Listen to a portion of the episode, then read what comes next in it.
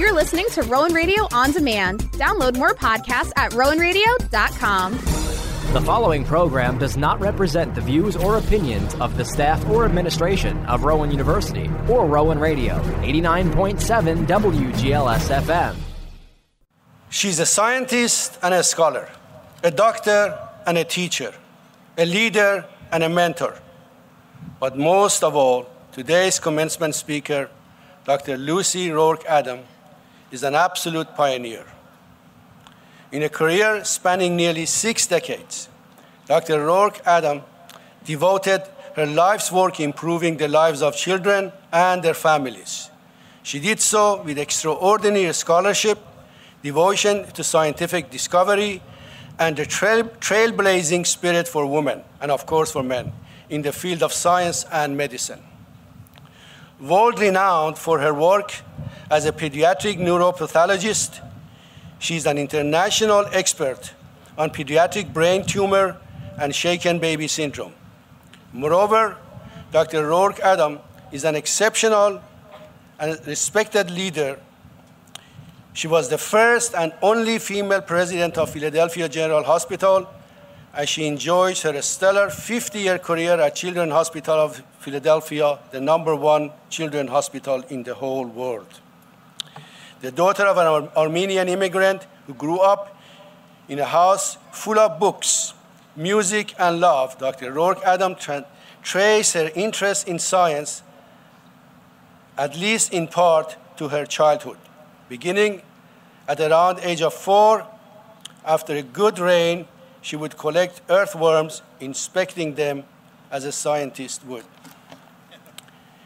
It's no wonder then that she became a globally prominent neuropathologist. And it's no wonder, too, that she was trusted at one time as the carekeeper of a set of slides containing brain tissues from Albert Einstein, a man who, upon his death at the age of 76, still had the brain of a young man, she says. The same could be said of Dr. Lucy Rorke Adams, who today, at the age of 93, yet Yes, 93. Is an inquisitive, as, is as inquisitive about the world as she was as a child, collecting earthworm from puddles in St. Paul, Minnesota. Ladies and gentlemen, and especially members of the class of 2023, we are in for an absolute treat today. Please welcome Dr. Lucy Rorke Adam, Rowan University 2023 commencing speaker.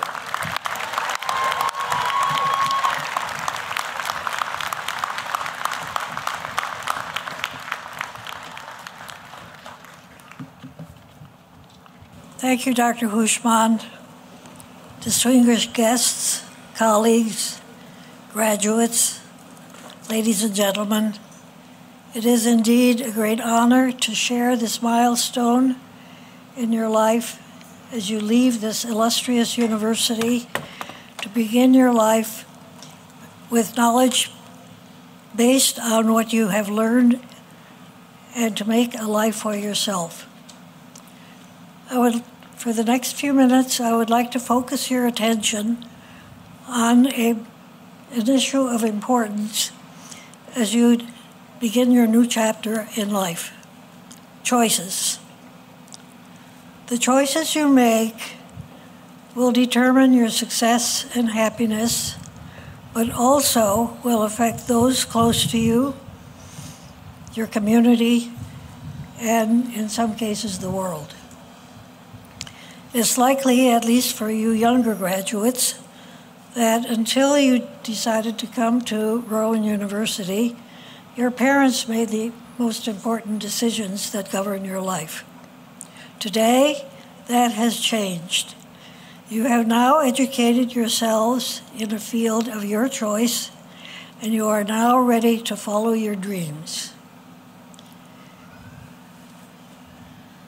The choices you make will determine your success and happiness. And they may have good consequences or they may be negative. As examples, I would like to turn to history and look at the choices made by five individuals and the consequences of those choices for themselves and the world. The first one is Joseph Stalin. Stalin was the dictator of the Soviet Union for 29 years. His initial uh, uh, career choice was actually the priesthood, but he lived in turbulent times. He left the seminary after two years, became a Marxist, and joined the revolution. After becoming the uh, Soviet dictator, he did improve the life of some of the individuals. But paranoia and uh, hatred took his path in other directions, and he was responsible for the death of 15 million people, largely those who were banished to the infamous uh, labor camps in the Siberian Gulag. Stalin said, The life of one man is a tragedy, the life of a thousand is a statistic. A few years ago, I visited the bunker in Moscow where he lived.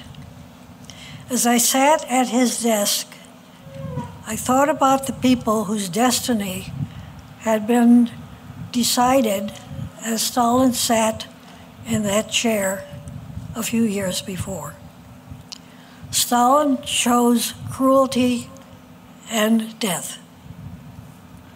His contemporary, Adolf Hitler, who was the dictator of Germany for only 12 years, has the dubious distinction of being responsible for the death of 50 million people during the Second World War.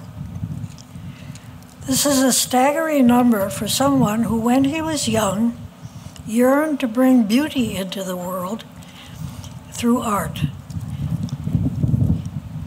He did a somersault and changed his directions, and his decisions led to death and destruction on a gigantic scale. Adolf Hitler was an egomaniac who chose to hate.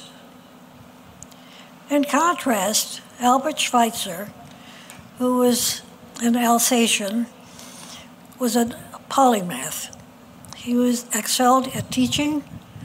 He was a, a philosopher, a theologian, a musicologist, and an organist. At age 30, he decided to go to medical school.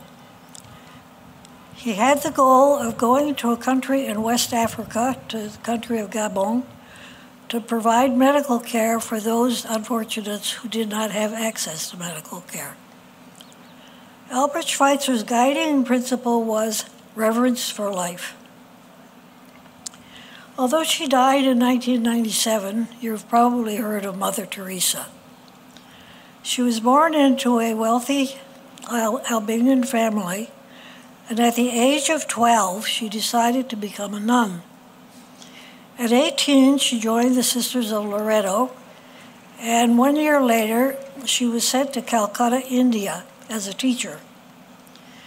When she arrived there, she was deeply moved by the plight of the poor, unfortunate, sick, and dying in the streets. She left the Order of Loreto and she founded a new order the Missionaries of Charity, and she spent the remainder of her life caring for these individuals. Mother Teresa show, chose love and compassion.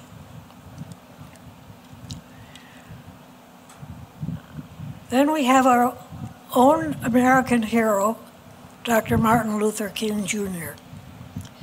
He was born in the Deep South and when he realized that he and his fellow blacks did not share the same freedoms that were guaranteed to citizens of this country, he spearheaded a civil rights movement to achieve equity for all citizens. The first 10 years of his movement saw some uh, progress in spite of the fact that they continued to have difficulties. His life was ended by a bullet when he was 39 years old, but his dream has been carried through by many others who shared his desire for equity for all.